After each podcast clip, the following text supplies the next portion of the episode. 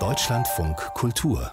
Fazit eine bedeutende Oper, die aber ziemlich selten gespielt wird, die hat heute Abend an der Opera Nationale de Paris Premiere gefeiert. Georges Enescos Oedipe, ein unglaublich schwieriges Werk, so hat sich zumindest Vashti Muawat geäußert, einer der wichtigsten Regisseure, Poeten und Dramatiker im frankophonen Raum. Für ihn ist es die zweite Oper, die er inszeniert. Musikalische Leitung hat Ingo Metzmacher, der hat das Stück übrigens in Salzburg auch schon mal dirigiert. Hier mal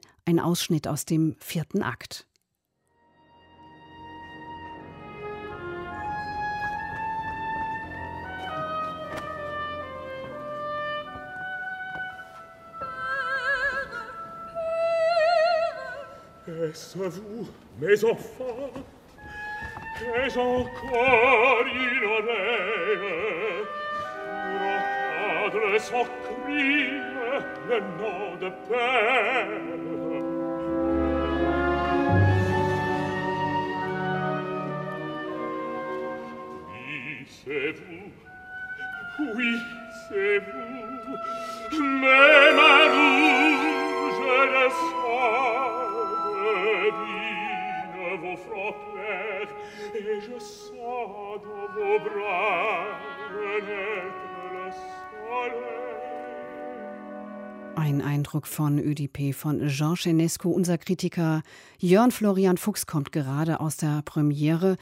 Man hört es ja schon, Herr Fuchs, das ist komplex, das erschließt sich nicht so leicht, das entwickelt sich musikalisch auch langsam. Was ist denn das Besondere dieser Oper? Also das Spezielle ist, dass es ja dieses rituelle Stück ist, dieses archaische Stück, die griechische Tragödie, das aber Inesco durchaus auch mit Volksmusikthemen arbeitet, mit Tänzen, mit Rhythmen aus seiner Heimat. Es ist ja sein einziges szenisches Werk, an dem er sehr, sehr, sehr lang gearbeitet hat und es auch so ein bisschen ein Schmerzenskind war und ich ist. Das liegt auch daran, dass es von der Dramaturgie insgesamt ein bisschen schwierig wird im vierten Akt. Das haben wir gerade gehört. Das ist die Verklärung schon von Ödipus.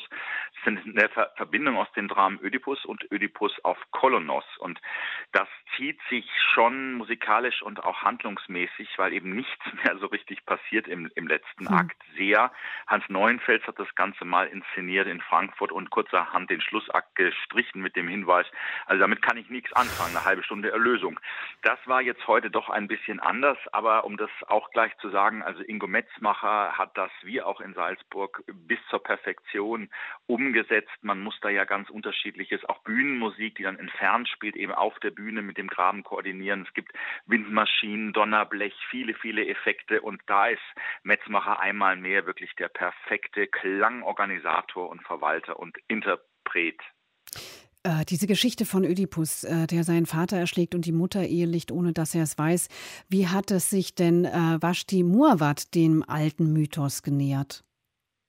erzählt zunächst eine Vorgeschichte, eine sehr ungewöhnliche Vorgeschichte. Wir erleben den noch relativ ähm, jungen Ödipus und der Entschuldigung, wir äh, erleben den jungen Laios vielmehr so rum, Laios, den Vater von Ödipus, und der ist Lehrer und nähert sich unzüchtig, um es mal so zu formulieren, einem Knaben, den er unterrichtet. Also er vergewaltigt ihn auf Deutsch gesagt. Das wird hier aber nicht wie im deutschen Regietheater äh, blutig irgendwie oder derb dargestellt, sondern man sieht es nur ähm, angedeutet und es wird erzählt auf Französisch, diese Geschichte. Und Laios bekommt daraufhin einen Fluch des Vaters, weil sich dieses Kind erhängt. Und so geht die ganze Geschichte los. So kommt dieser Mythos ins Rollen. Er bleibt aber dann im antiken Fahrwasser, wird also nicht aktualisiert. Und was Muawat macht, ist wirklich ein großes Mythenspektakel mit Kostümen, die unglaublich aufwendig sind, mit ja, Gewändern, ethnomäßig ein bisschen nicht genau verortet, irgendwie ein bisschen mythisch, aber auch ein bisschen auf die Gegenwart verweisend und mit Frisuren, die uns, wenn man es etwas polemisch sagt, ein bisschen wie Salatköpfe zum Teil aussehen. Also es, man fühlt sich ein bisschen wie bei Peter Stein in den nicht ganz so guten Zeiten.